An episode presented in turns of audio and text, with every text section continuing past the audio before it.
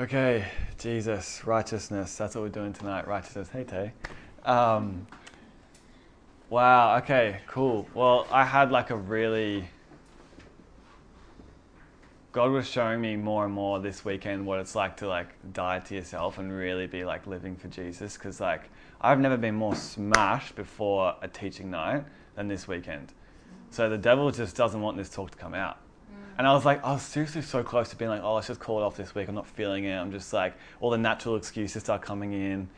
But it was a good opportunity for me to practice what I'm preaching, right? Like, feelings don't rule me, all that good stuff. Um, but yeah, thanks for praying, whoever did. I messaged a few of you, but I'm feeling better. But yeah, I've not, yeah, there's something about this talk, because we're talking about righteousness tonight, right? Something about this talk that the enemy does not want you to hear. So be listening up, because I've never been so smashed before, before a talk. I was literally just like, I was out of it, man. I was so out of it. I texted Ben Juice and I was like, man, if I can't preach tonight, can you, can you, can you preach? And he was like, yeah, I can. And I was like, sweet. um, luckily, I'm like, I'm all good. Um, quick update for you though. Um, yeah, the fundraiser. Last week, I think it was like forty-six hundred when I announced it. Now it's up to forty-seven fifty. So praise God for an extra one hundred fifty dollars.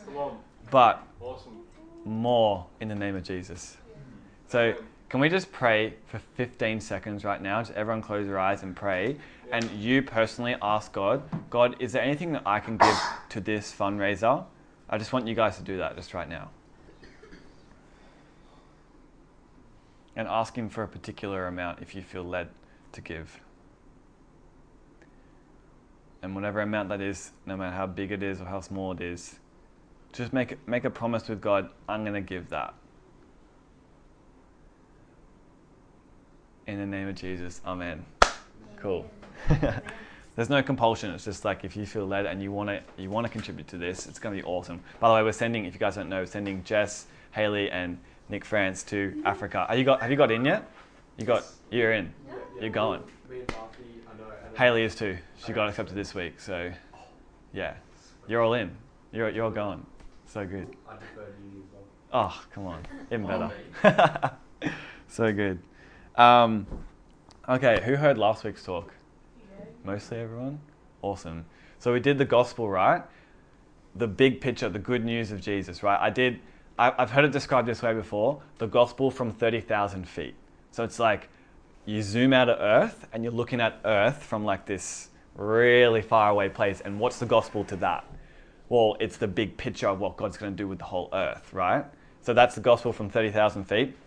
Tonight I'm going to zoom right in and do the personal gospel. So what, what the cross of Jesus does for you personally. But before we start that, I remember I said last week we're going to do testimonies and I just completely forgot. Thank you, Jesus. Who has who has an example of how God's moved this week? Just anything, big, small, whatever. Anything. Any answered prayer? It's got alive? I thought it was alive. Danny, yeah. yeah. Um, this week, uh, Kids Church, we were teaching the kids how to pray for the sick. And, Come uh, on. It was also just some practical steps, how to approach people. And, and we were just practicing it, really, just with all the kids, just really humble and lots of stuff. And then like three or four kids were just healed on the spot, like elbow pain, complete no mobility, complete mobility. Wow. Yeah, God's good. More Jesus. That's so good. And that, that, for me, that really ignites that whole verse of like, receive the kingdom like a child. Because mm-hmm. apparently when Heidi Baker goes into to villages that she's never been to before, she preaches the gospel and then people get saved and then she gets the kids to go out and pray for everyone who's sick. And that they don't, they don't know that you can't do that. That it might not work, or that, you know, miracles don't happen these days, Nate. So we get we have to get taught how to not walk in miracles. So the kids, they, they just naturally do it. And they go out and everyone gets healed. It's crazy, like five or six-year-olds. It's crazy because they don't know that they can't, that's not going to happen. They just believe, yeah, God's going to heal you, of course. They're just, they're just so simple like that. So receive receive the kingdom like that. It's good. Receive it like a child. Um, so good. Thanks, man. That was an awesome testimony. Um, anyone else? Cool things happening? I got one. Yeah, man. Hit me. Um, on, on the way back down the coast, we were at Central Coast. And then we saw this like big gun. Oh, it was me and Sim. We saw this big bunch of like young girls, but then like heaps of them walked away, and there was a few. And then Sim's like, I just want to step out. I just want to go for it. I'm like, all right, let's do it. Sick. And he shared the, and he went up to these girls, and then he like shared his testimony, shared the gospel with them, and then like they were like getting rocked. It was awesome. Come on. But then God like brought like all these other girls, and like it's a whole group. Wow. Had, like, this mini sort of revival going on. The girls like really receiving. That's sick. Rocked by Sim's testimony. So. Oh, so good, man. Boldness and, Jesus. Um, yeah, seed sowing. So. Yeah. yeah, that's awesome. Cool. That's so good. Brad Wall was telling me a similar testimony recently. He was in Manly. And he walked up to these guys and started preaching about Jesus. And he goes, hey guys, I've got good news. And then the kids were making fun of him. And they go, oh guys, come on, he's got good news. Good news. They're just making fun of him. And he's like, sweet, they just pulled so many more people to me. And he just preached the gospel. Yeah. It was just awesome. So good. Guys, there's seats down here if you want to come sit. Well, not official seats, but yeah. Please come get comfortable. I talk for long periods of time.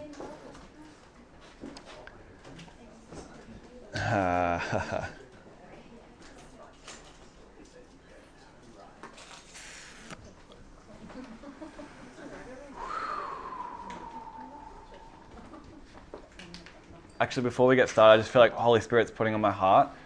Everyone close your eyes again. Remember how I said last week? It just says rejoice always. Rejoice always. Rejoice always. Even when and especially when you don't feel like it. So let's just lift up thanks to Jesus right now. Rejoice in him. Oh, thank you, Jesus. Thank you for righteousness, Jesus. Thank you, Father. Just in your own personal way, just tell him, tell him what he means to you. Tell him what you're thankful for in your own life. Just your own personal walk. Just rejoice always, guys. It's such a powerful lesson to learn. Do you know why you can rejoice always? Because he's good. You're not going to rejoice always in a God that's not good. God is good. He's with you, he's for you.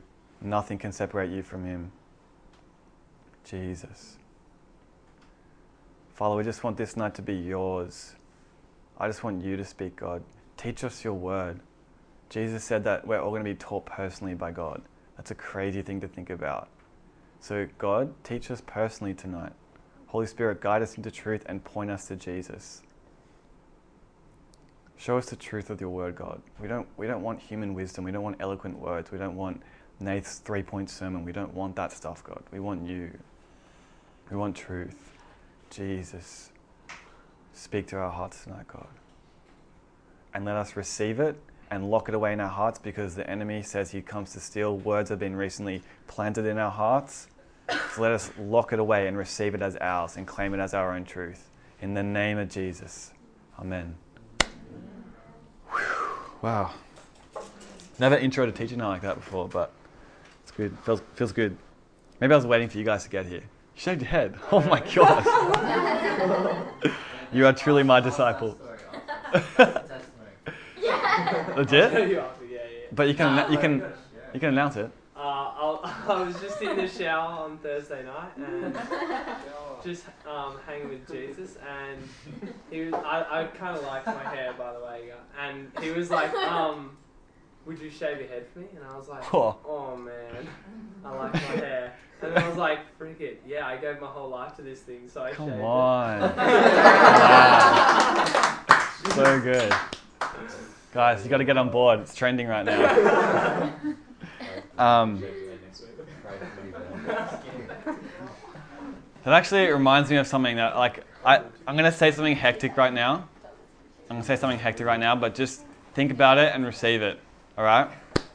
If right now, this second, an army or a group of horrible people stormed in this room, opened this door, and said, leave unless you will deny Jesus, I, I wonder who genuinely would be left in the room. And then, what if they said, until you deny Jesus, I will remove one body part. Oh. See, now you get dying to yourself, right? Because you got to get to that point where you go, you know what, that's a, that's a good trade. Yeah. That I can stand firm for my King and lose all my body parts. Ah, legit. That's what it means to die to yourself. Because I started thinking about that. I was like, if I'm actually dead to myself, like I'm dead to my own, my, my needs, my wants, my desires, doesn't that mean that I would stay in that room until there's no part of me left? I don't know. We've got to be like that. We're, yeah, it's, it's not it's not a good thought, but that's a reality for some people. Do you know what I mean? That's what, yeah, we, we don't grow up in a culture like that. Yeah, it's normal. Standard. Standard. Legit. But we, we grow up in a culture where it's like anything we want, we get. You know what I mean? The flesh is always gratified. Always. You want to watch a T V show? Sweet. It's on YouTube. The whole thing. All seven series. Watch it all in a week. You know what I mean? Do you know what I mean? Do you know what I mean though? Like everything. But like when that stuff happens, we really get hit and we go, oh, I don't know if I would stay in the room. I hope we all would, but let's get to that point, right? Um, that's just a random thought. You brought that up for me. So blame Ben if that disturbed you. Um, all right, I'll tell you guys a quick story. Who knows Chris Valison? Who knows at least the name? All right. He, uh, he's got this book called The Supernatural Ways of Royalty. It's a really good book. Um, in that book, he tells this story about this kid that he adopted named Eddie. Um, and this kid, Eddie, grew up in a horrible environment where his parents had split up. They were both drug addicts. They both were in poverty. He would just long and wait for youth group every Friday night where he could finally just ha- hang with someone who was like not broken and hurting him. And just, you get the picture, right? Like not a good environment. So Chris and his wife decided, we're going to adopt Eddie. And so he walked up to the, the mother and the father and said, I want custody. And they just gave it to him because they could tell it was going to be the best thing for Eddie. But then what was funny was, as Eddie got introduced into the family, because Chris has other, you know, sons and daughters, they, when they sat down for dinner at the dinner table, Eddie would, when no one was looking, steal food and put it in his pockets or hide under his plate or something like that. You know what I mean? And they all kind of knew he was doing that, but they didn't want to bring it up. But, and then also when it, when it got to Christmas time, they bought him. They just they just went to town. They just bought him all these presents because he'd never had pre- um, presents before, right? And then what what he would do was he would open his presents, be so excited, but he wouldn't let anyone else touch them. You know what I mean? So can, can you see how like he was thinking? Like he's he's grown up in, in a way of thinking like I've got to defend for myself here. Like no one's looking out for me. No one loves me. No one cares about me. I, if I if I don't hold on to this present, someone's going to steal it from me. That's his. That's that was his reality as he was growing up. And so it's really interesting because Chris was saying that eventually Eddie got to this point where he no longer did that and he distanced himself from that mentality entirely and became this amazing dude. But there was this transition between thinking of how you used to think and then how you now think. Does that make sense? So I'm gonna I'm gonna start talking in terms of like that tonight because when I talk about righteousness and that God has made us made us righteous, you probably don't feel righteous, right? But it's about learning to start thinking how God sees you rather than how you feel or how you see yourself. And when you start doing that, then you'll start being able to actually walk it out. But until then, you probably won't. You probably still keep hiding things and defending for yourself and all, all the things that you do, not knowing who you are. That make sense? Awesome. Um... Come on, thank you, Jesus. Yeah. So this, like, honestly, th- this talk is just all about identity. Just like who you actually are. Who here feels like they're actually, they're pretty sold out. They know who they are. They're just like, yeah, I know exactly who I am. Sweet. That's better than none. But like, it's it's a sensitive topic, hey? It's just like, who actually am I? Like, I see good and evil in the world. I see God is good and the, the enemy is evil. Where do I fall on that scale? Am I here? Am I there? Am I in the middle? Am I growing? Am I going up and down all the time? How does he see me? I don't know. I just I just find these questions huge because until you see who you are, you won't know how to act. You won't know how to walk out Jesus. You won't even know how to deal with little things in life properly until you actually see how God sees you. And you might resist what I'm saying tonight out of a sense of humility, but that is not humility. Humility is humbling yourself to the Word of God, and whatever He says about you, you say, I don't feel that way, I don't see that in my life, I never even acted that way, but I believe you, God. Does that make sense? Mm. See, it's false humility to go, no, no, I'm not righteous, I'm a sinner, I'm I'm still, I'm, I'm just, I'm pathetic, like God God saved me by His grace. Well, that's, that's, that's true, He did save you by His grace. But He's called you to walk like Him. And you're not going to be able to do that unless you at least see that over yourself, right? Does that make sense? It's kind of silly to start walking it out without realizing that's who you already are. You, in fact, you can't do that. It's impossible. All right, awesome. So, as I always do, I'm going to go back to the beginning and yeah, so whatever. Ezekiel twenty-eight, open up to that. This is even before the beginning of the beginning, so that let that blow your mind for a second. It's about Satan, by the way. Um, oh, and also, this talk is going to bring up questions that you're going to ask or be thinking about in terms of practicality of what this looks like. Like, do I still sin? Can I still sin? What happens when I do sin? Da da da da. All these practical questions, right? Hold them till next week because I'm going to deal with that, the practicalness, practicality of this next week. Does that make sense?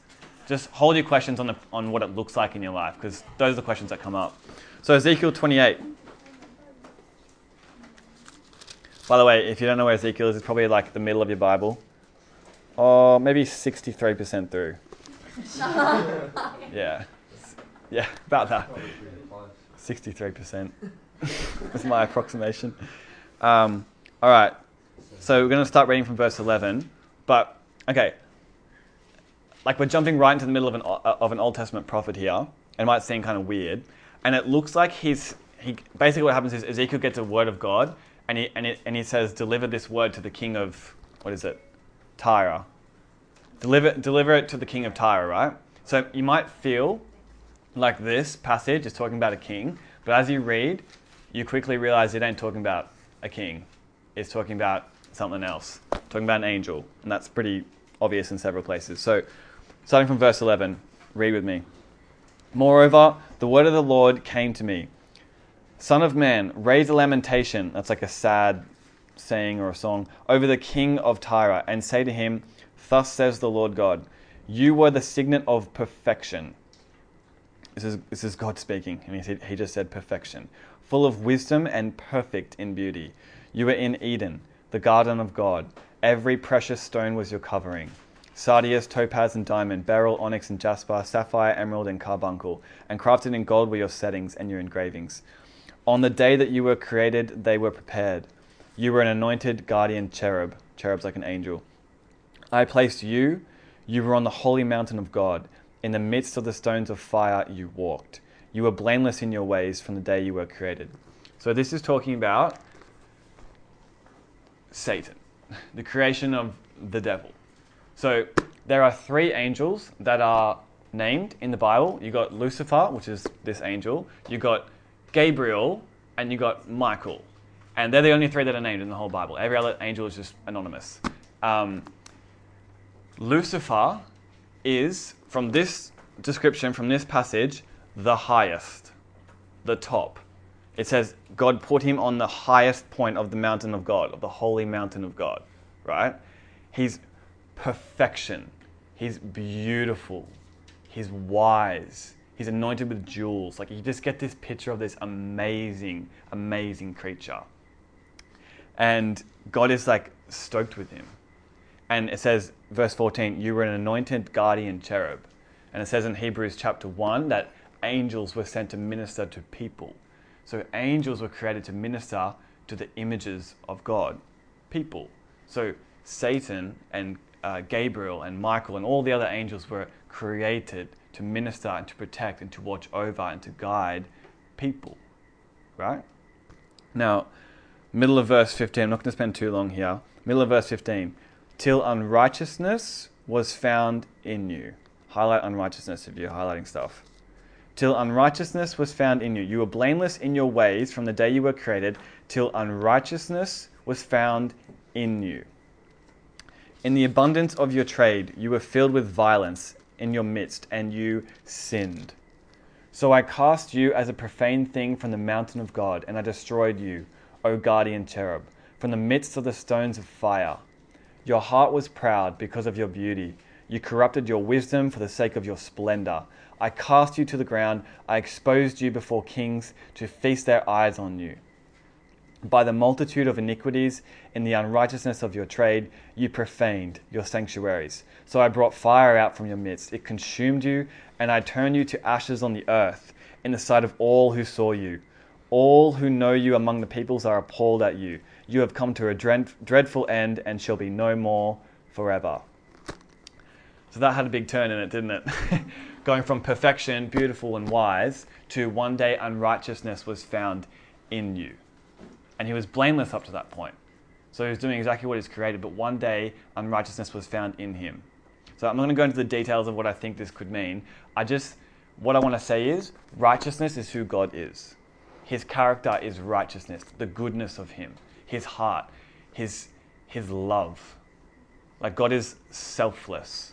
God is love, right? And what happened to this angel? Unrighteousness was found in him, self arced up. Now, there's a few different theories. Some people think he was jealous of God. Some people think he was jealous of man because we were created in his image. I don't know, one of the two. But unrighteousness was found in him and he became proud. And the things that equipped him before turned him into something horrible. And God cast him out of heaven down to earth and everyone saw it. And he goes, and you will be no more forever. So God will destroy him one day. Pretty hectic verse. But that's okay. Accidents. Um, yeah. The reason I go I go into that passage first is because that is where sin started. That is where unrighteousness started. Because everything before that was created in the image of righteousness. Nothing came from God that was bad. And the devil, he can't create. He can only manipulate and counterfeit. He can, he can corrupt. He can take something that God has made and he can turn it into something horrible. Just like what, what happened to Satan, right? He had beauty and splendor and wisdom, and it was turned opposite. It was turned self, self, selfish. You know what I mean? That's what unrighteousness does. That's what living outside the character of God does. And then God strips him of all the beauty that he had originally given him. Because you, you can't just walk in what God's given you if you're going to profane his very existence by how you do things. Is this making sense? Like, is this... Is, that, is this making sense? Or might have lost you guys? It's all good? Okay, good. Um, so, okay. I believe that's exactly what happened. So now you've got, now you guys know that God is righteous, right? I'm not going to go and cover all that all that stuff, right? You can look at previous teaching nights if you want to go look at all that stuff, especially last week, actually. Um, God is righteous, and then the enemy is unrighteous. So you got righteousness, unrighteousness, God, Satan, love, self. Make sense? We've got two polar, complete extremes. Now, okay.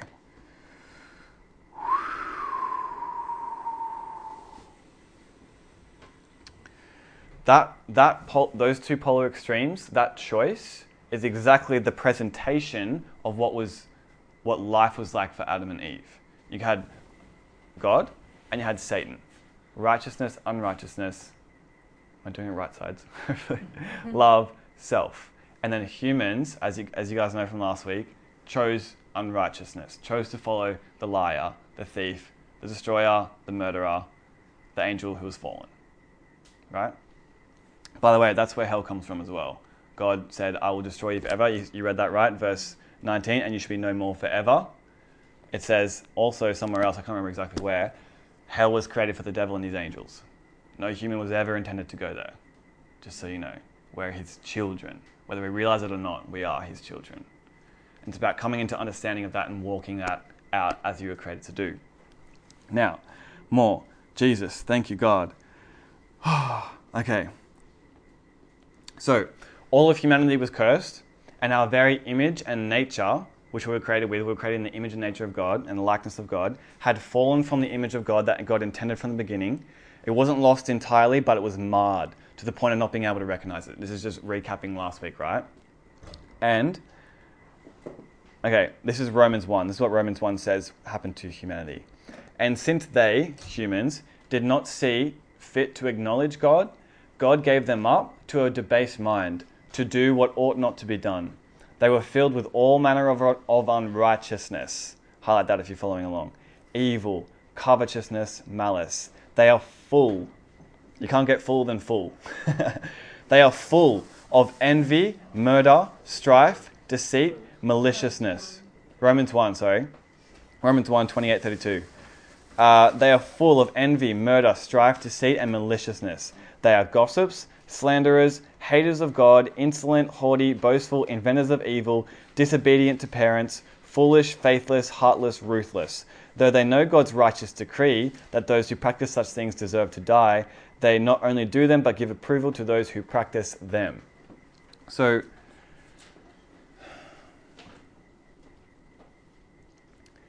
we submit to the enemy, we submit to unrighteousness, and then is it any shock or any wonder that we start to walk out and be filled with unrighteousness? Because we submitted, we laid our lives down and said, we're going to follow the serpent. You know what I mean? And so humans, that's why you can look out in the world right now and you can see such good and you can see such evil. Because the, because of those two extremes. Some are following God and they have life in them because of Jesus, and some are following the enemy. And it's especially easy to follow the enemy because of our, our nature when we are born is actually twisted and marred and bent and set to follow a selfish lifestyle. Makes sense? You can trace most of the evil in the world right now back to just someone's selfish heart, probably. Like I heard this horrible story today um, from, this is nineteen eighty-nine, in, in England. They had this soccer game going on, and they, you guys probably know about this, people who are a bit older, they they over they overfilled the the stand.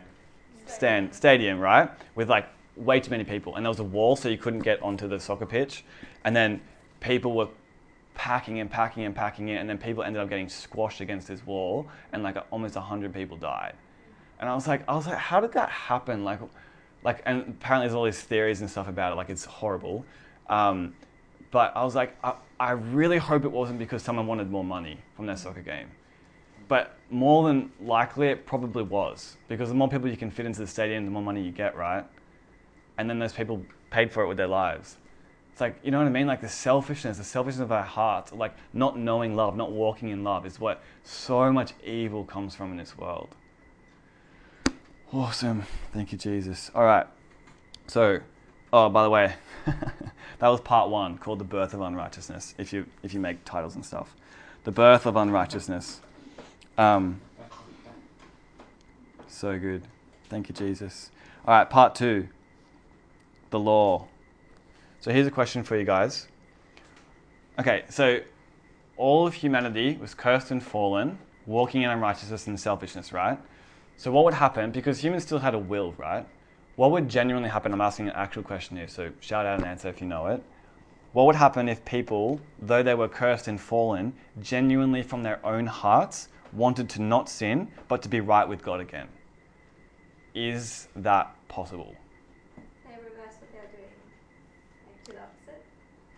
No, what I'm saying is, do, do you think that hu- humanity in their state after having fallen and, and you know what I mean, could, if they wanted to, could they get back? Yes. Yes? Yes. Yeah. Okay, how? Can you explain it to me? Jesus. Jesus. Are we talking like Old Testament or New Testament? Oh, yeah. I'm talking old, I'm talking... Oh, that's yeah. good. Yeah. It's no. Old Testament? No, like we tried that, didn't work. New Testament? Yes, but that's not because we did it. But why couldn't they in the Old Testament? Uh, it didn't have Jesus.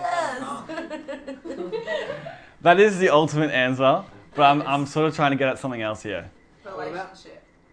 Yeah. Um, I don't know. We're we're we're hit, no, hitting on good things here. This is not wrong. Is it in Romans? Uh, yeah. At the end of Romans seven, is that what what you're sort of pointing out? Yeah. What does that say?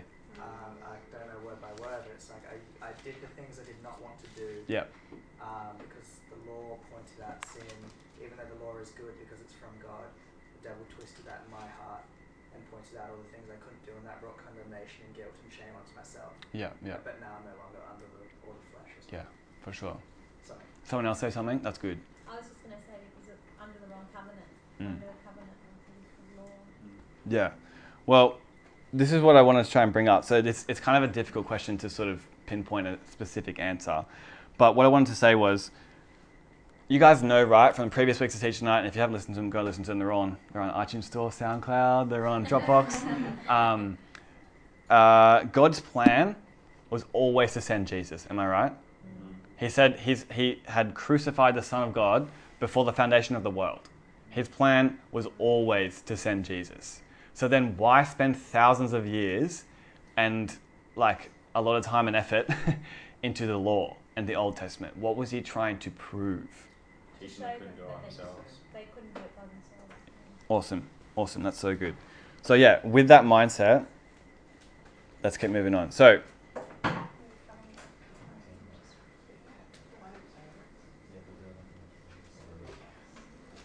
okay, so God's plan was always to send Jesus, right? But what if he sent Jesus and everyone was just like, what the heck are you doing here? Like, what do we need you for? You know what I mean? Or what if it was like, we're sweet, dude. You can go back up to heaven. We're, we're, we're, we're killing this thing. Like, God gave us the law. I don't think any of us has broken it ever.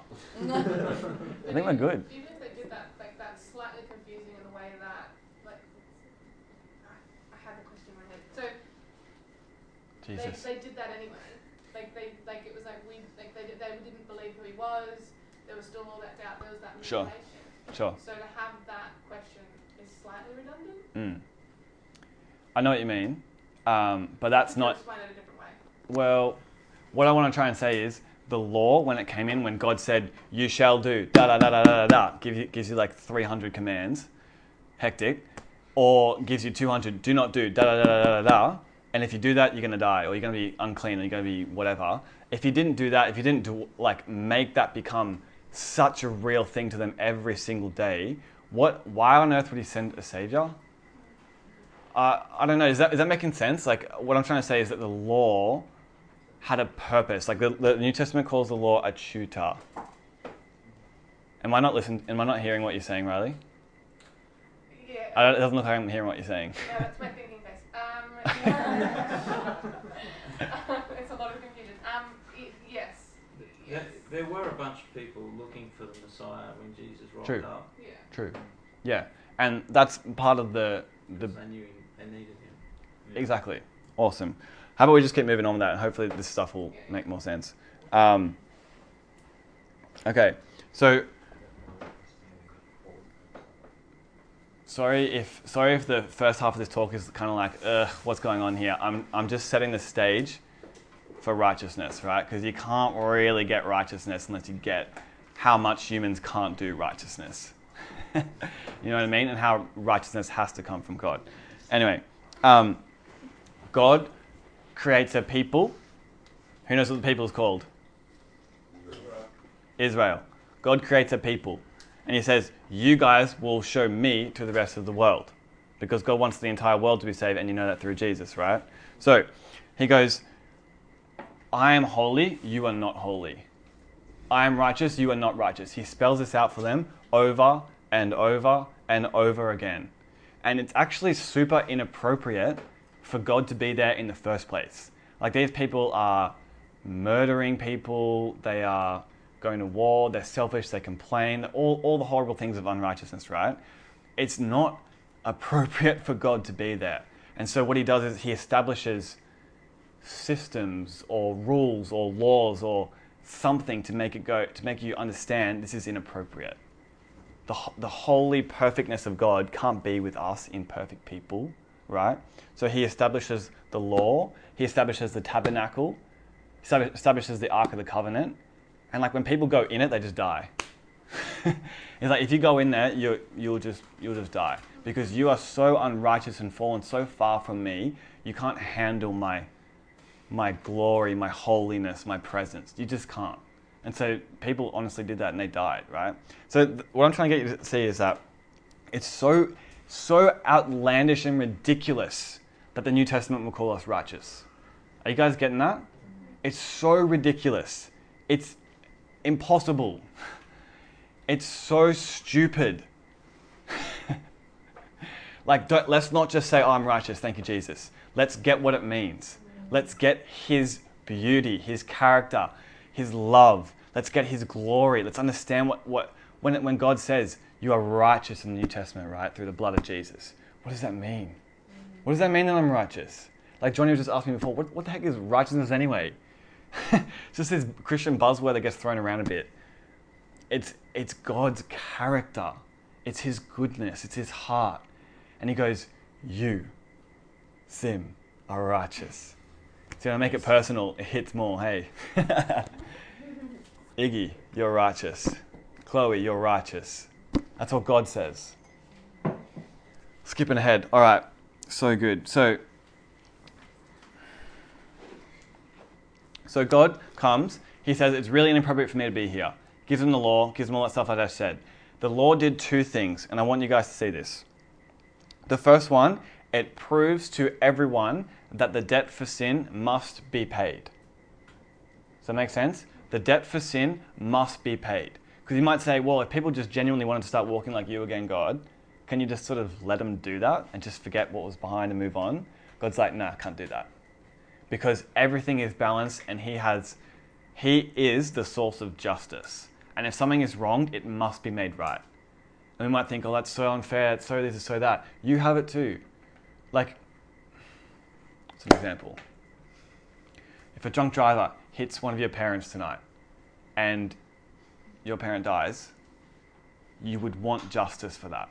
You're not going to be like, oh, it's fine, just move on with life. I'm, not, I'm just going to forget about it. No, it has to be made right. That's, how, that's what society is built upon. The balance, the law, righteousness, justice, you know what I mean? God had to prove to you that I can't just wipe it clean like that. It's not this flippant thing, oh, blood of Jesus, flippant thing. No, it's not. Like, Jesus had to die and face the judgment of the wrath of God on him so that you could be like, I'm okay now, and now I can start living like I wanted to from the beginning. Is it making sense? I'm just building this up, making it big, making it real big. So I wrote down, justice is part of his character, and it is against God to wipe away any wrongdoing just because someone asked or was sorry. A debt must be paid, and the wages of sin, Romans says, the wages of sin is death. If you eat of this tree, you will surely die. Did God not say that? See, if you're going to distance yourself from the from the, the source of life, that's one definition of the word God, source of life, origin of life. Do you expect life? You can't. If you walk away from God, you get death. He didn't say, if you eat of that tree, I will slaughter you. He said, you will die. You know what I mean? Death is what remains when you don't have God. Jesus' name. Okay. Um... Yeah, this is good. Okay. Every single time a sin was committed in the Old Testament, what had to happen to make it right again? Sacrifice what? A lamb? An animal? Awesome. Okay.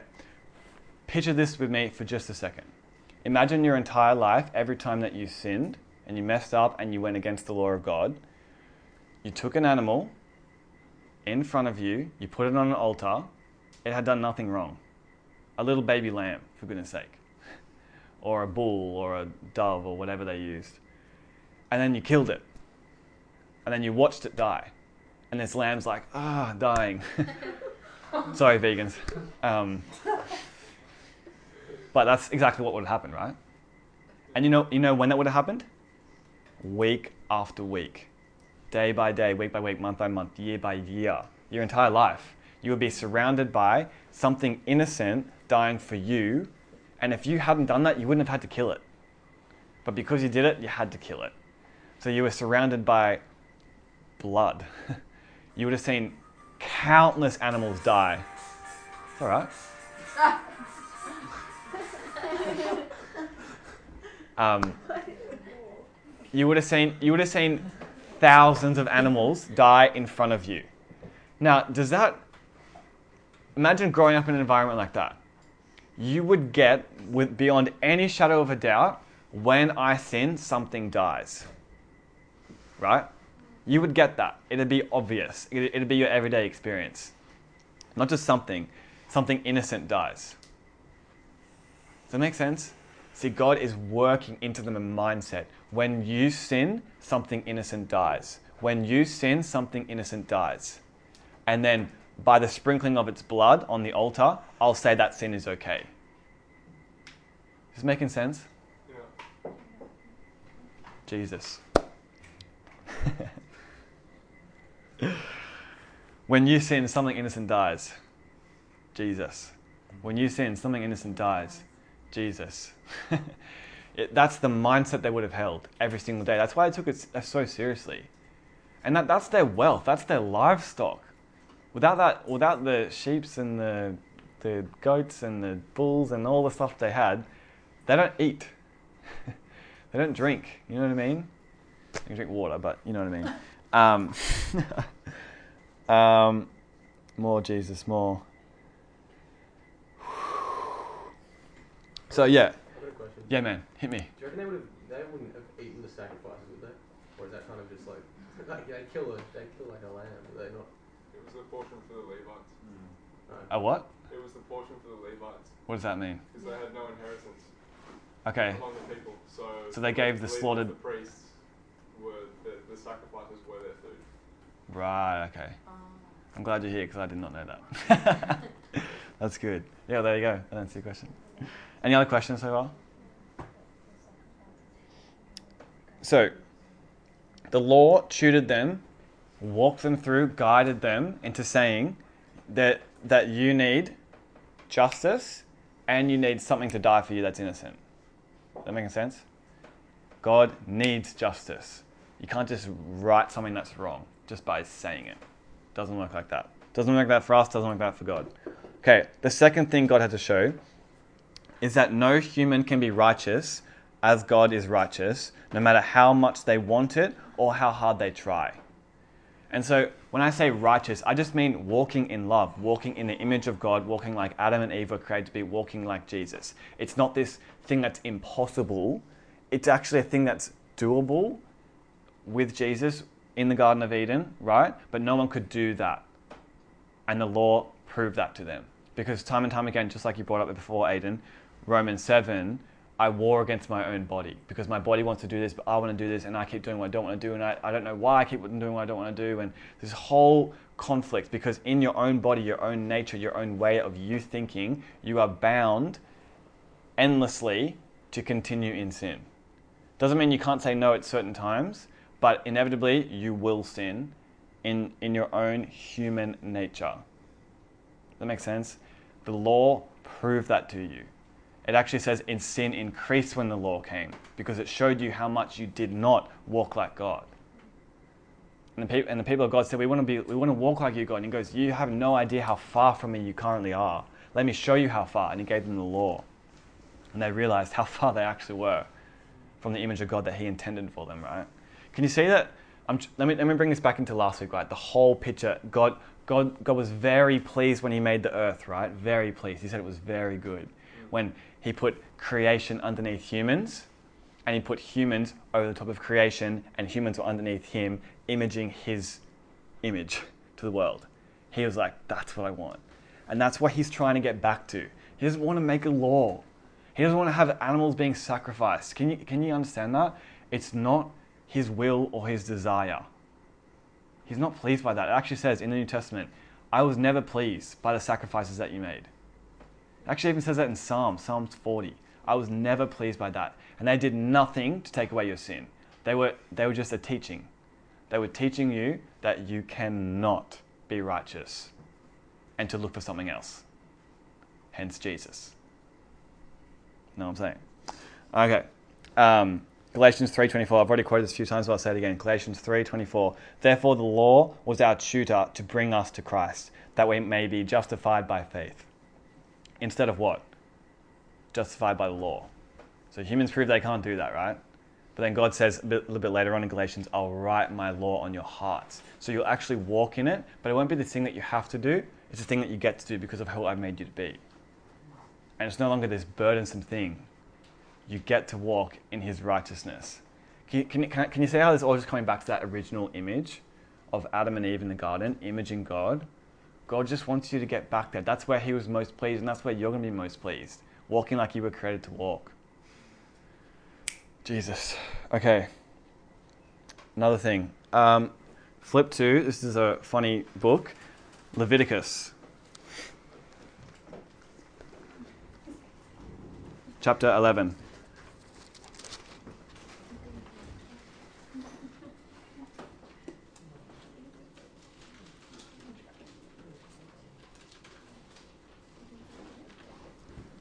Leviticus chapter eleven, starting from verse twenty.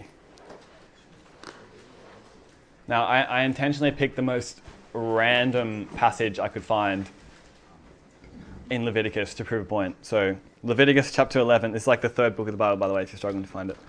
Um, yeah, it's at the beginning. Um, Leviticus eleven, starting from verse twenty. Just hear, hear the language of this. It's really, you, and, and once you know Jesus and you know God's heart, hearing this language is like, it's funny. It's like, this is nowhere near God wants it to be. But let's read it anyway. Verse twenty. All winged insects that go on all fours are detestable to you. Yet among the winged insects that go on all fours, you may eat those that have jointed legs above their feet, with which to hop on the ground. Of them you may eat the locust of any kind, the bald locust of any kind, the cricket of any kind, and the grasshopper of any kind. I thought they were all the same, but there you go. Um, but all other winged insects that have four feet are detestable to you. Really. And by these you should become unclean. Whoever touches their carcass shall become shall be unclean until the evening. And whoever carries any part of their carcass shall wish his so sorry shall wash his clothes and be unclean until the evening. Every animal that parts the hoof but is not cloven-footed or does not chew the cud is unclean to you. Everyone who touches them shall be unclean. And all that walk on their paws among the animals that go on all fours are unclean to you. Whoever touches their carcass shall be unclean until the evening. And he who carries their carcass shall wash his clothes and be unclean until the evening. They are unclean to you.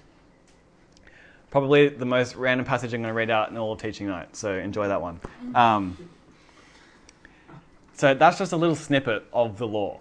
Like, you cannot do this. There's no ifs, buts, and maybes. You cannot eat these insects. And if you do, I will consider you unclean.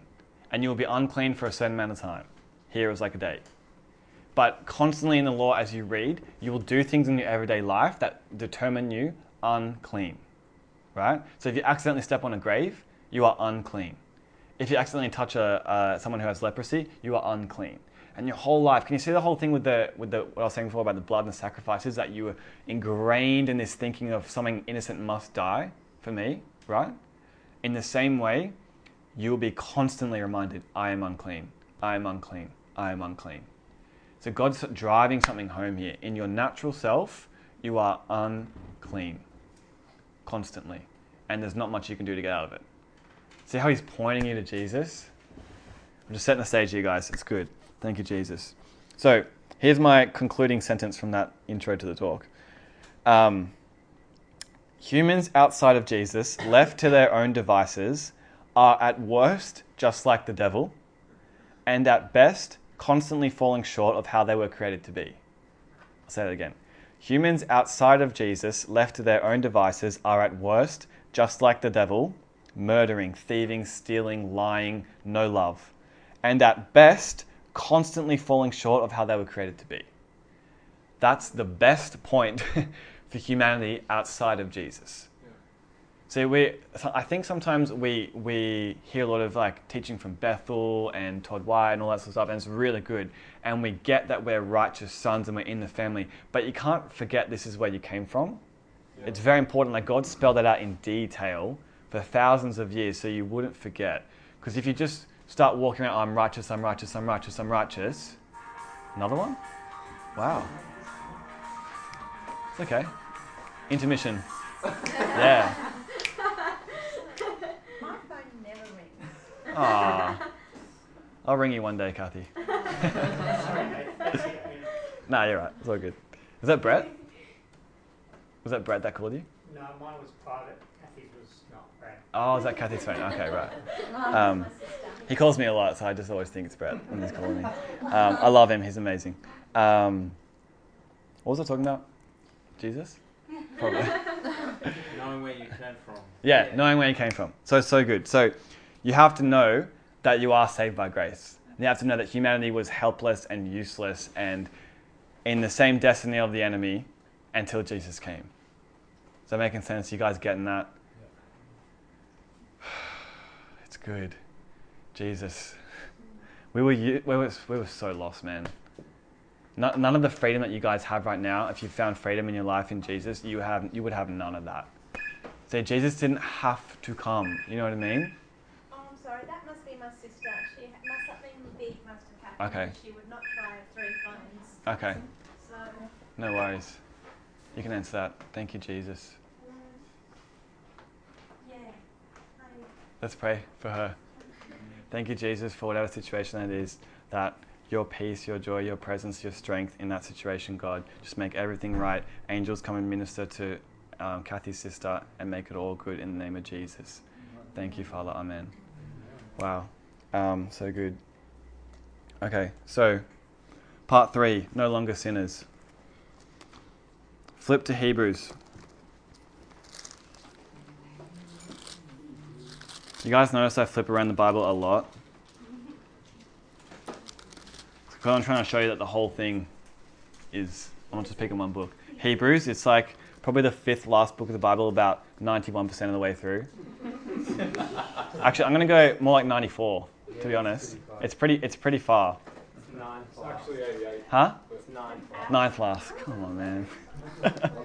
Always doing one up on me, man. Better haircut, better Bible knowledge. Hebrews nine. Starting from verse twenty-two. Hebrews nine. Hebrews nine.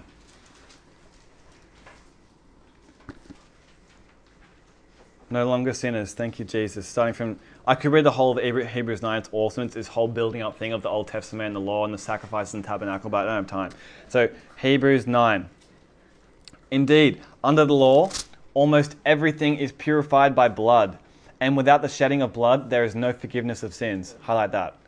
Without the shedding of blood, there is no forgiveness of sins. So, what verse, sorry, yeah, what verse? Uh, nine twenty-two. Do you know, I said that right? Yeah. You guys just weren't listening. Come on, guys. And also, it's a good opportunity to practice prophecy as well. You should know where I'm going before I even get there. From now on, no longer ask me where we are. You should just know. Um, thank you, Jesus. Um, okay. And without the shedding of blood, so this is nine twenty-two, without the shedding of blood, there is no forgiveness of sins. So the animal sacrifices, like I just said, were a foreshadow, a thing that didn't make a single bit of difference, but they pointed to something bigger than themselves. Like if you're in America, right, and you're driving to the Grand Canyon, if you see a sign that says Grand Canyon this way, you don't stop there and start taking pictures. You go, oh, sweet, I'm going this way. You know what I'm saying? The sign pointed to something bigger than itself. So animal sacrifices did absolutely nothing. Absolutely nothing. They were obedient to God because that's, that was his plan for salvation of all mankind, right? But they did nothing in and of themselves. They didn't take away any sin. But something innocent had to die. Something innocent had to die. Jesus, thank you, God. Um, let's keep reading. Thus it was necessary for the copies of the heavenly things. So these were heavenly things, they're spiritual things, but we he made a physical representation of them. It was necessary for the, the copies of the heavenly things to be purified with these rites. But the heavenly things themselves with better sacrifices than these.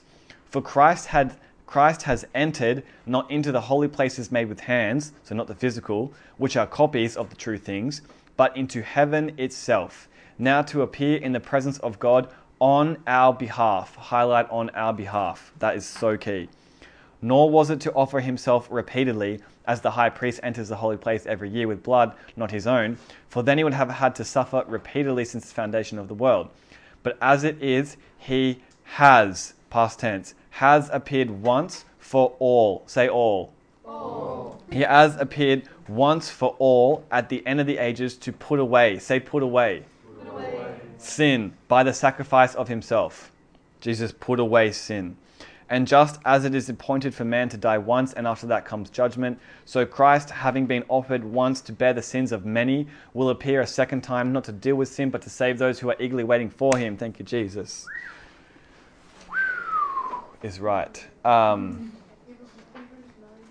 okay. Yeah, guys, if you want to know what the cross did, go read Hebrews chapter nine and Hebrews chapter ten in succession. Read the whole thing. Don't stop. It's amazing. It just builds and builds and builds and builds. I'm just picking a little bit from it tonight. So, Christ, Jesus, was a man. He was God, but he became a man. He took on humanity. And so that's super key. Because it says he went before us into heaven on our behalf. So you might think, oh, it's so unfair that Adam sinned and I have to pay all the consequences. It's in the same way that Jesus represents you. It's as if you were in heaven, right? That's, Jesus is representing all of humanity, right? And he goes, take me. Here's my offering to you. Take me. And then God crushes his son to save us. In the name of Jesus. Thank you, God. Um, sorry, if you see me do that, that's just the Holy Spirit. It's just... It's just weird. It's only happened recently. I don't know. I can't explain it. Don't ask me questions. Um, um,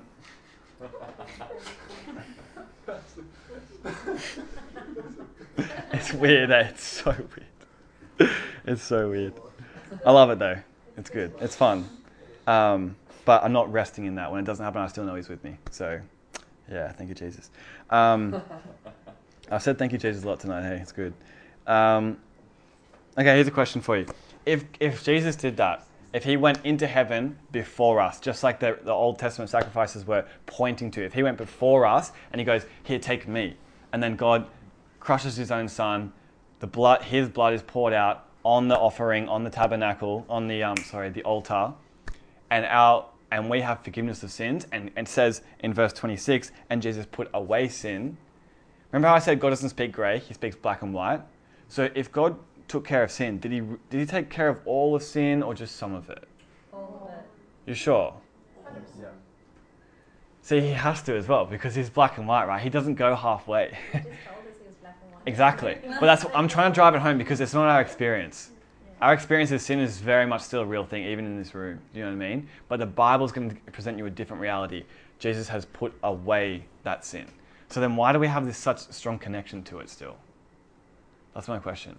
Why do we still feel like we, I'm always gonna, I'm always gonna be a sinner, I sinned last night, therefore I'm da da da da. Why is this, why is this, this? Does anyone know? Like, actually, I'm genuinely curious. Why, why, it's so obvious to me as I read the word that Jesus really did destroy sin, like, and we're no longer slaves to it. But we just seem to wanna, yeah, Riley. Is it partly because we don't, we, we, we doubt the reality of who Jesus says we are, because it's part of our identity. Yeah. We haven't spent enough time in it. Yeah. We have spent such a long time in religion, what we used to know, mm. and, and it's just not spending enough yeah. time. Exactly. The truth. Like, so, like as we draw closer to God, like mm. like that's that part of ourselves, like that we're always like that all constant encouragement, like like Paul is constantly encouraging his like his fellow brothers and his and like all that, and we we need to constantly do it ourselves, and I think. That there's there's like those bridges within like doing life with each other and doing community and growing closer to mm, God that mm, that sort of mm. becomes a reinforcement of being like that was our old nature. Yes. Like, that doesn't stop us to excel into more of who Jesus is yes. in us, et cetera. Come on, so and good. Nate, didn't you also say that it was a decision? It's a decision. Absolutely. Yeah, for sure. But, but again, even though we make that decision, it's still. Yeah. yeah it's still. Well, I just want to say. Yeah, absolutely. Like, do you? Do you guys, anyone have a question? Aidan? I was just saying, in my mind, in, if you're a Christian or someone who's accepted Jesus into their life or whatever, um, if you sinned and that's your choice, in that particular moment you decided that was better than God. And it's alright, because in one John it says, if we sin, we have an advocate with the Father. But it's exactly that, if we sin, it's because yes. we chose that it was better in that particular moment. Yep. We don't know him enough there. Yeah, yeah. We don't know him enough in our, our life, so what do we do? We just give it down to him. That's good. We're going to tackle all that stuff next week if you guys got questions. That's good. Um, yeah, the prophet. Um, so good. Um, what I want to say is, can can you guys see why I spent so much time on faith and truth before we even got to this stuff? Because your reality is going to feel so different to what you read here sometimes.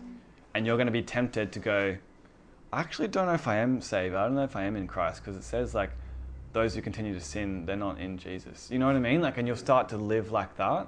You start to live through your experiences and you redefine God through what you've gone through rather than submitting to what you receive from him, from his word. That's why I spent so much time there. That's why I didn't move on until we were like, no, it is this. You know what I mean? And like, I'll be honest, like today, and especially today and this whole weekend, I did not feel a single bit of reality of God. I so felt the reality of the enemy on my life. And it felt, I honestly, it felt like he had more power than me. And it felt like he was oppressing me and I could do nothing about it. That's what it felt like. But luckily I have the word of truth to show me that that's not true. And that he actually flees from me when I submit to God. It says he flees from me, and that no single evil, uh, sorry, no single fiery dart of the enemy can ever touch me with my shield of faith raised, and that I will never fall if I practice the, if I practice the um, qualities that are in two Peter one. It says I'll never ever fall, and then it also says the evil one cannot touch me, one John five. See, if I didn't know all that, I would be like, man, I'm getting so oppressed right now, I'm getting so beat down, so, so, da, da, da, da, da. But then, and I started to believe that a little bit, and I texted Ben today, and I was like, bro, just like, pray for me. I'm just like, I'm out of it, man. Like, pray for me. And he just sent back scripture. And he just goes, I just felt like on my heart to say this. And I was like, that's good, man. I appreciate that, because it's like, that's my reality. What he said to me was my reality, not what I was feeling right now. Do you know what I mean? Like, like honestly, we're in a war. Yes. Constant war. A constant war. And like, think about the word war just for a second. It, just break away from Christianity and what you've heard about spiritual warfare and stuff like that for a second. War. It is the worst point in human history. War. Mm. Millions of people slaughtering each other so they can survive. Mm. Doing it for out of um, the greed of a leader of a country. Do you know what I mean? Because he wants more land, he wants more power, he wants more people. War. Like, there's casualties in war. Like, it's never fun. No one ever wants to be in a war, and you're in a war. Do you know what I mean? Like, this stuff is hard sometimes. Has anyone experienced that? Like, this stuff is hard. It's hard to be a Christian sometimes. I, sometimes I forget. I'm just like on a Holy Spirit cloud high. I'm just like loving life, and everyone's just talking to me about their struggles. I'm just like, oh, Jesus, you'll be sweet. And I'm like, no, nah, honestly, it gets freaking hard sometimes.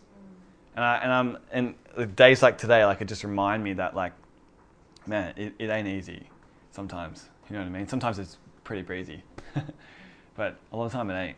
You know what I'm saying? I don't know how I got in this, this track, but it's good. Thank you, Jesus.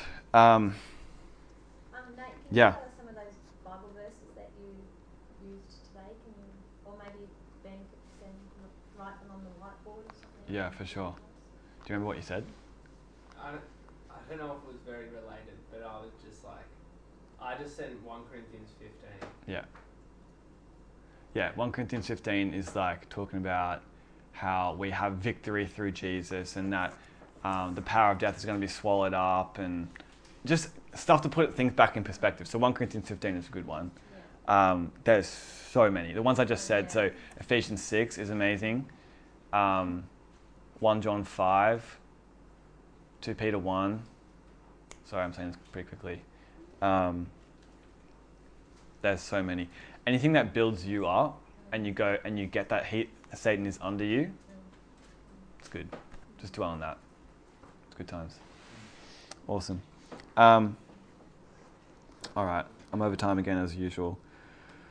Let's just keep reading. Um, next, next verse, Hebrews ten one. For since the law has but a shadow of the good things to come, instead of the true form of these realities, it can never, by the same sacrifices that are continually offered every year, make perfect those who draw near.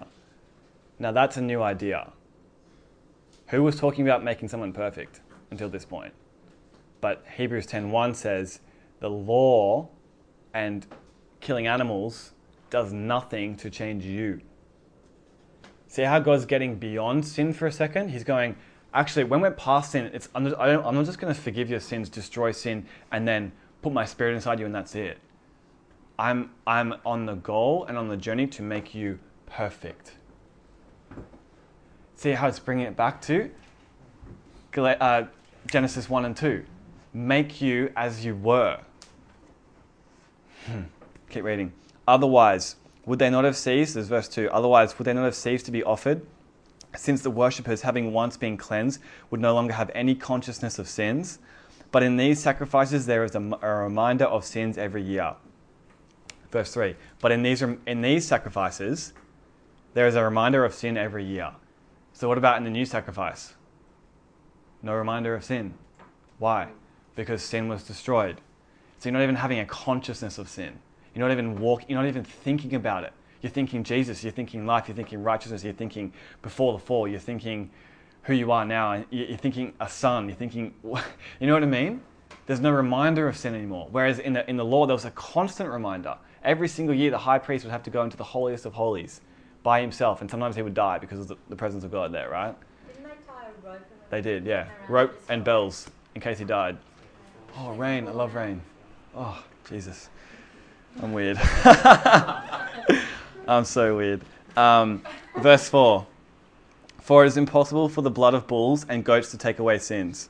Highlight impossible. For it is impossible for the blood of bulls and goats to take away sins. The law does nothing to deal with your sin. It just merely points you to Jesus, right?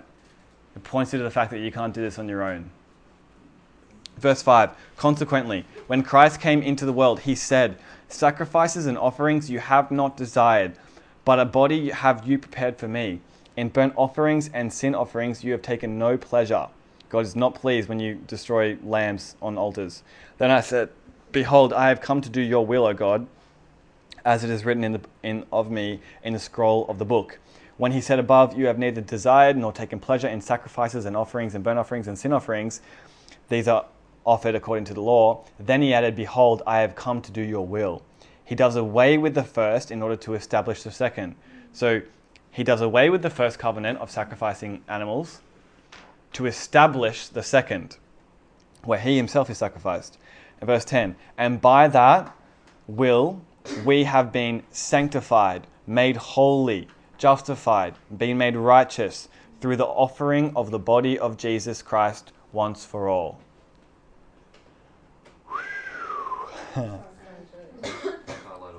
Highlight that verse, especially.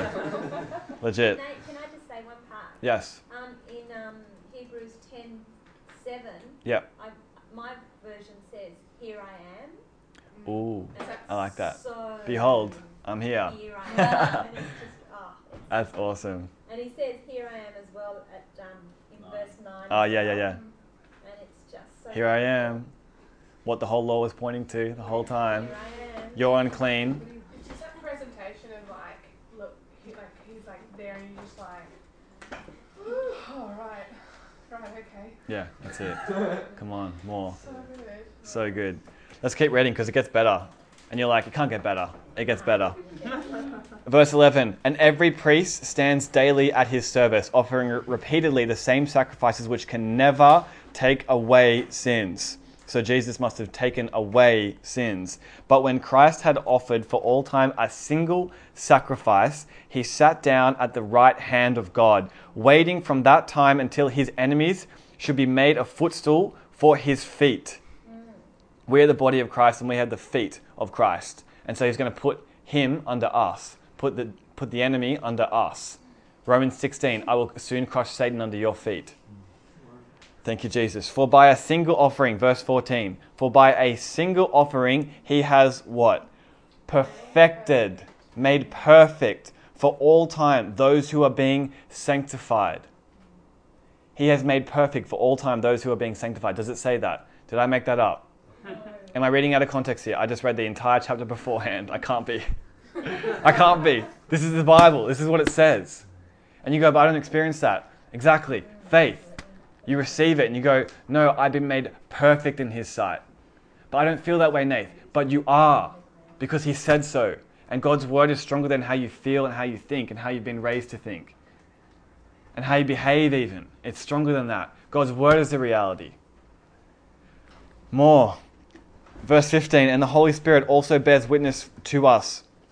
For after saying, this is the covenant that I will make with them, and after those days, declares the Lord, I will put my hearts on their, I will put my law, laws on their hearts and write them on their minds. And then he adds, I will remember their sins and their lawless deeds no more.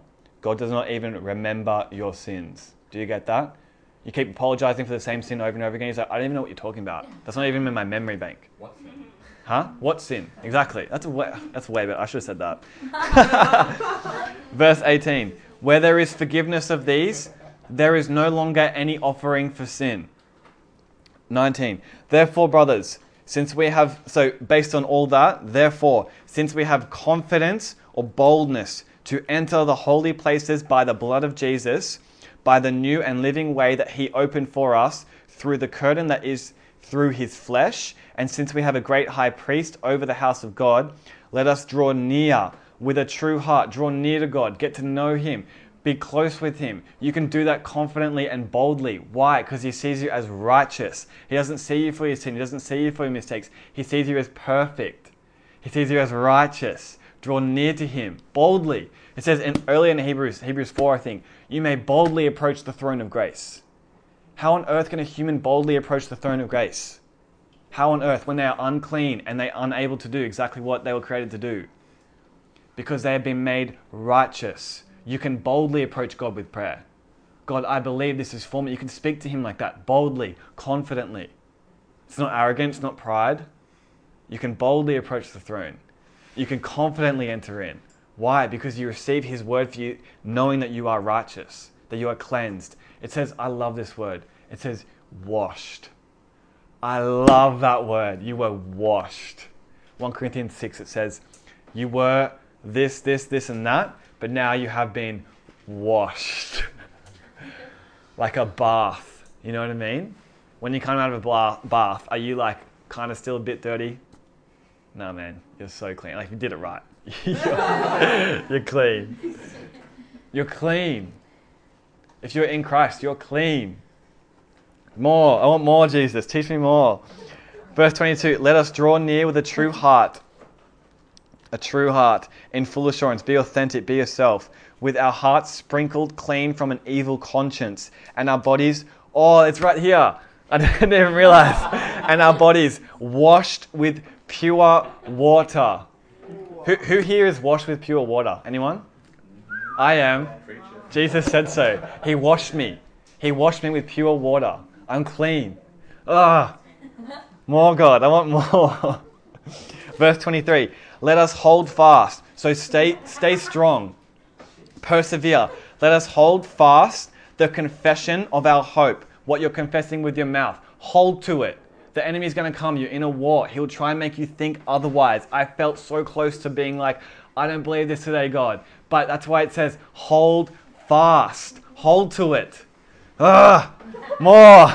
Let us hold fast the confession of our hope without wavering.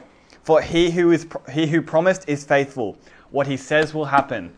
What it says it means. It will come to pass. one hundred percent. He has never said anything that will not come to pass. You can hold on to that. He is faithful. Jesus. Especially when you don't feel like it, guys. Especially when you don't feel like it. When your exact reality is the opposite. You hold fast. More God. Verse twenty-four. And let us consider. See, see where this ends up? After all this, this is where he ends up. And let us consider how to stir up one another to love and good works. What does that remind you of? Genesis one and two. Walking in the image of God, the selfless love of God, righteousness, putting others before yourself. Why did he cleanse you of all your sin? Why did he make you righteous? So that you can stir one another up into love and good deeds. Did I miss something there, Kathy? No, it's my fault. Your fault? I didn't check the bathroom. Jesus. Apparently my toilet. Oh. oh no, devastating. And, oh wait, there's tissues right there. I see tissues. No, no, there's toilet paper okay. In our bathroom. We just haven't put it. Crisis out. Averted. Thank you, Jesus. The Lord will provide. um, what was I saying? Sorry. No, that's totally fine. That's totally fine. Jesus. Verse twenty-four, and let us consider how to stir up one another to love and good works. To love and good works. Where, where does righteousness end? Where does it end? Now. I'm just kidding. It's over, it's done. Sorry? There is no end, but what does it end up you doing? Loving. Loving other people. Why? Because you see them, not for what they have done, just how God has seen you like that. And you can love and serve other people and give yourself for them. And finally, find out what it means to walk in the image of God, which is love. Back to the beginning. He completed the circle. Do you know what I mean? He started here, sin happened, he was like, oh crap, gotta make it come back around. And then through Jesus, he did. Because he puts his spirit inside of you and he brings you back to the garden. Who here actually believes they can walk like Adam and Eve walked in the garden? It feels so distant. It feels like that's paradise, that's heaven, that's so far off. No, he's made you righteous now. So th- this context is not in heaven. This is actually past tense. You have no excuse for this not being right now. He sees you as righteous now if you're in Christ. If you're not in Christ, he does not see you as righteous, just so you know. He can see you of potential as be- being a righteous son, but you are not righteous unless you are justified by faith in the blood of Jesus. But everyone who is in Christ is justified by faith in the blood of Jesus and made righteous, made whole, made holy. I'm going to read the words out what he says in a second. twenty-five, and not neglecting to meet together, as is the habit of some. So don't neglect teaching night. Don't neglect worship night. Keep meeting. Keep serving one another, stirring one another up for good, for good works and for love, as is the habit of some, but encouraging one another all the more as you see the day drawing near. Jesus, wow. So good. How's that? Like that? I didn't, I didn't like pick different verses and stuff. I read the Bible. I didn't skip any verse there. I just read it. And I just said what it, what I think it means. How cool is that? It's just, it's just there. It's just right there. It's just so good. Thank you, Jesus. Anyone have any questions from that? So good. Can you see, from the very beginning, even when he had the law, his goal was to perfect us. But the law couldn't do that. His goal always was to... Perf- He's, he doesn't get... Okay, I don't think, personally, he gets joy from sacrifices. He doesn't get joy from the law. He doesn't get joy from making this one particular people group. He doesn't get joy from even forgiving your sins. I think he does. Don't get me wrong here. I think he does get joy from that, but his most joy is when you walk in love. Why? Because that's how you were created to be. And he called that very good. So righteousness, even even the, even righteousness, your righteous identity, who you are, that doesn't stop there. It moves on and pours out to others. Jesus.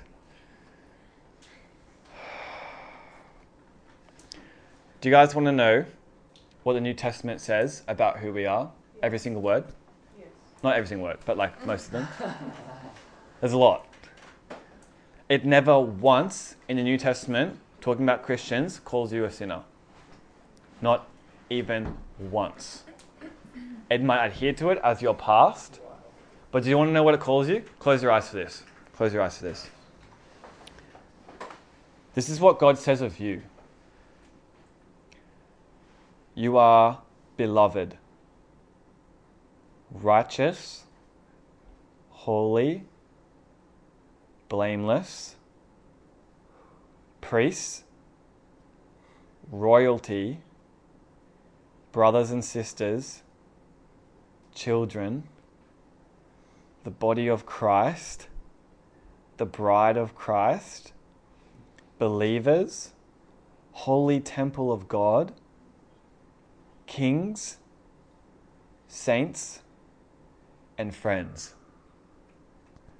I like that last one a lot, friends. You guys can open your eyes. That's all from the New Testament. I didn't make any of those up, I promise. They're all from particular verses. That's what God says of you if you are in Christ. More, God, more. You know, the book of First Corinthians is written to the church in Corinth, and it's a church that's like super messed up. There's like super bad sexual immorality going on there. There's division in the church. They're doing all sorts of crazy stuff, right? Do you want to know how he opens the, the letter? Because you might think he might open with a really harsh opening. Sorry? Is it my beloved? But, yeah, pretty much. Paul, this is First Corinthians one, one. Paul, called by the will of God to be an apostle of Christ Jesus, and our brother Sosthenes, to the church of God that is in Corinth, to those sanctified in Christ Jesus, called to be saints, together with all those who in every place call upon the name of our Lord Jesus Christ, both their Lord and ours. And then later on he says, I appeal to you, brothers. But these guys are in sin, Nate.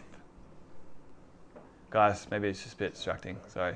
Um, these guys were in sin. These guys were like not walking as they were called to, right? And he goes, my beloved, my brothers.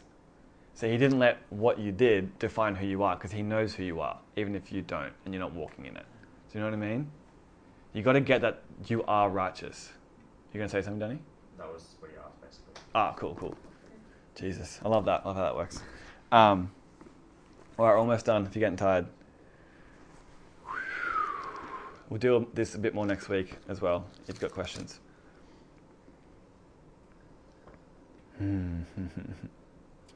Romans five six. For while we were still weak, at the right time, Christ died for the ungodly.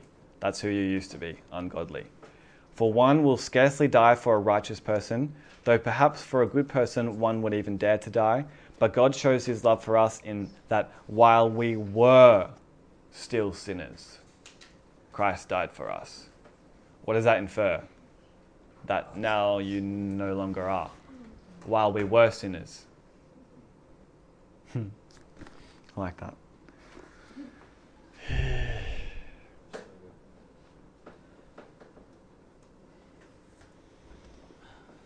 Thank you, Jesus. Do you guys know who you are yet? Or should I keep reading? Who are you? Who are you, Riley? Whoa. That was arrogant. I'm totally kidding. Because, okay, the reason I say that is because that's the thought that comes in your head, right? That's why we all laughed. Because it's like, I was kind of thinking that. You know what I mean? I'm not picking on you. I'm not picking oh, on you. You can pick on me if you want. Okay, sweet. I'll, I'll keep that in mind. Um, but that's the thought that comes up, right? Just like, when you... Okay, everyone say this with me. I am righteous. I am righteous. I am holy. I am holy. I am blameless. I am blameless. See, it doesn't feel quite right, hey, because you start, as soon as you say blameless, you go, but last week I... You know what I mean? And I wasn't that nice to my... See, see that, that that's the battle here. That's the battle here. It's not really about sin as much anymore. It is, to some extent. We can still sin if we choose to. But it's more about belief. What do you believe? Do you believe you're righteous? Or do you believe that you're still a sinner? Because the New Testament is just not going to give you that advantage. It's, just not, it's not going to allow you to say that. Sorry, you can't find for me a verse that says that in the New Testament. Out in the Old Testament, for sure, because that's who you were. But now who you are is a son and a daughter. Or a daughter, sorry. Can't be both. Children of God. Come on. Second Corinthians five twenty-one, we read this last week, but I'm going to read it again. For our sake, he made him, Jesus, to be sin, who knew no sin, so that in him we might become the righteousness of God. The Bible says that, not Nate. The Bible says that. We might become the righteousness of God. All right, guys, close your eyes. Let's finish with some scripture. Let this read over you. Just receive it. Open your heart as wide as you possibly can and go, I don't care how I feel right now as this gets read over me. I will receive this for me because this is who I am. And because until you, until you guys honestly do this, you will not really see breakthrough. I, I am convinced. I've seen it in lots of people's lives. You will not see breakthrough. Because you need to see how God sees you. You can't you can't live like Christ unless you unless you get that you've been remade in his image, born again. You know what I mean? You were corrupted to the core. I get that. That's why you had to be born again. That's why you died. Jesus. This is Ephesians one. Blessed be the God and the Father of our Lord Jesus Christ. Hear what he says about you in this. Who has blessed us in Christ with every spiritual blessing in the heavenly places, even as he chose us in the world before the foundation of the oh sorry chose us in him before the foundation of the world, that we should be holy and blameless before him. In love he predestined us for adoption as sons through Jesus Christ, according to the purpose of his will, to the praise of his glorious grace, with which he has blessed us in the beloved. In him we have redemption through his blood, the forgiveness of our trespasses, according to the riches of his grace, which he lavished upon us, in all wisdom and insight, making known to us the mystery of his will, according to his purpose which he set forth in Christ, as, and this is last week, as a plan for the fullness of time to unite all things in him, things in heaven and things on earth.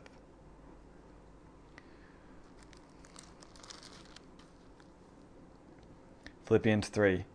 Indeed, I count everything as loss because of the surpassing worth of knowing Christ Jesus my Lord. For his sake I have suffered the loss of all things and count them as rubbish, in order that I may gain Christ and be found in him, not having a righteousness of my own that comes from the law, but that which comes through faith in Christ, the righteousness from God that depends on faith, that I may that I may know him and the power of his resurrection, and may share his sufferings, becoming like him in his death, that by any means possible I may attain to the resurrection from the dead. I'm literally just going through the New Testament right now, guys. It's in every single book. It's crazy. Colossians one. And you, who once were alienated and hostile in mind, that's who you were, doing evil deeds, he has now, now reconciled in his body of flesh by his death, in order to present you holy and blameless and above reproach before him. If indeed you continue in the faith, stable and steadfast, not shifting from the hope of the gospel that you heard, which has been proclaimed in all creation under heaven, and of which I, Paul, became a minister. Last couple ones. First Peter. Therefore, preparing your minds for action and being sober-minded, set your hope fully on the grace that will be brought to you at the revelation of Jesus Christ. As obedient children, do not be conformed to the passions of your former ignorance, but as he who called you is holy, you also be holy in all your conduct. Since it is written, you shall be holy, for I am holy.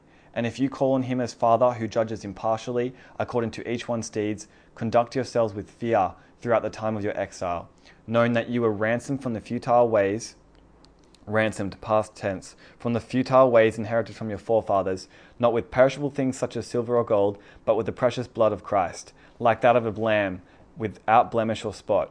He was foreknown before the foundation of the world, but was made manifest in the last times for the sake of you, who through him are believers in God, who raised him from the dead and gave him glory, so that your faith and hope are in God, having purified your souls by your obedience to the truth for a sincere brotherly love.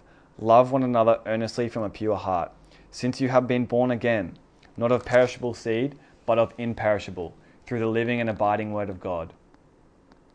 All flesh is like grass, and all its glory like the flowers of the grass. The grass withers and the flowers fall, but the word of the Lord remains forever. And this word is the good news that was preached to you. It's a good word. And then in the next chapter, but you are a chosen race, a royal priesthood, a holy nation, a people for his own possession, that you may be, that you may proclaim his excellencies, who called you out of darkness and into his marvelous light. Once you were not a people, but now you are God's people. Once you had not received mercy, but now you have received mercy. And the last one, but if we walk in the light, as he is in the light, which is First John one seven, as he is in the light, we have fellowship with one another, and the blood of Jesus, his son, purifies us from all sin. The blood of Jesus, his son, purifies us from all sin. You guys can open your eyes. Now, I could have read more. I read a lot just then, and sorry if that you got lost in, in that jungle. But I'm trying to show you, it's not just like this one book where it says, oh, you're righteous, holy, and blameless. It's like, it's the big picture. It's the whole thing. Do you know what I mean? God's screaming it at you in reality. He didn't just say it once. He said it over and over and over again. Because I, I'm pretty sure he knew that you wouldn't believe in the first time. Because your experience says, but I'm so ungodly. I'm a wretch. I'm this, I'm that. Yeah, that's what you were. But you got to get that you were washed. You were washed and you were made clean and righteous. Jesus. And just to finish, you guys remember that story I told you at the beginning about Eddie? See, Eddie is us. Eddie is so us. We're so grown up in a way of thinking, in a way of, of thinking, oh, I'm a sinner, I'm this, I'm that. That's your old life, dude. You've been adopted into a new family. There's a new way that things are going to go now. Do you get that? And maybe it's going to take time. Maybe you're going to still, still keep on stealing some food from the table while you figure it all out.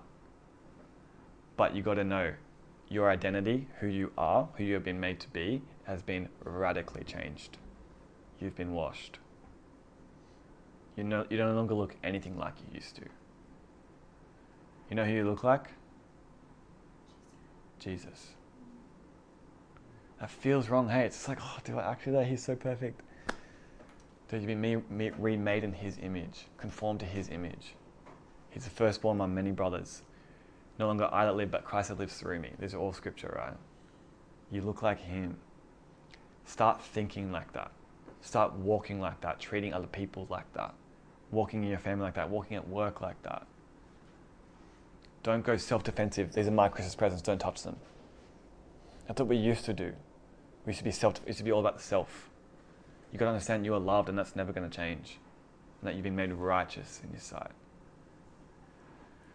Did I spell it out good enough? Did I prove it? Yeah, any questions? No? Awesome. Um, next week we're going to talk about what it looks like to actually live that out. Practice. So if you're wondering what it looks like in your real life, that's what we're going to cover. And Ben's going to do his testimony. I'm so excited for that. Because um, it's obviously a pretty big thing for you as well, this topic. So for all of us, but for some people in particular, it's awesome. Yeah. Thanks, guys. Bless you. In the name of Jesus. Yes, you can.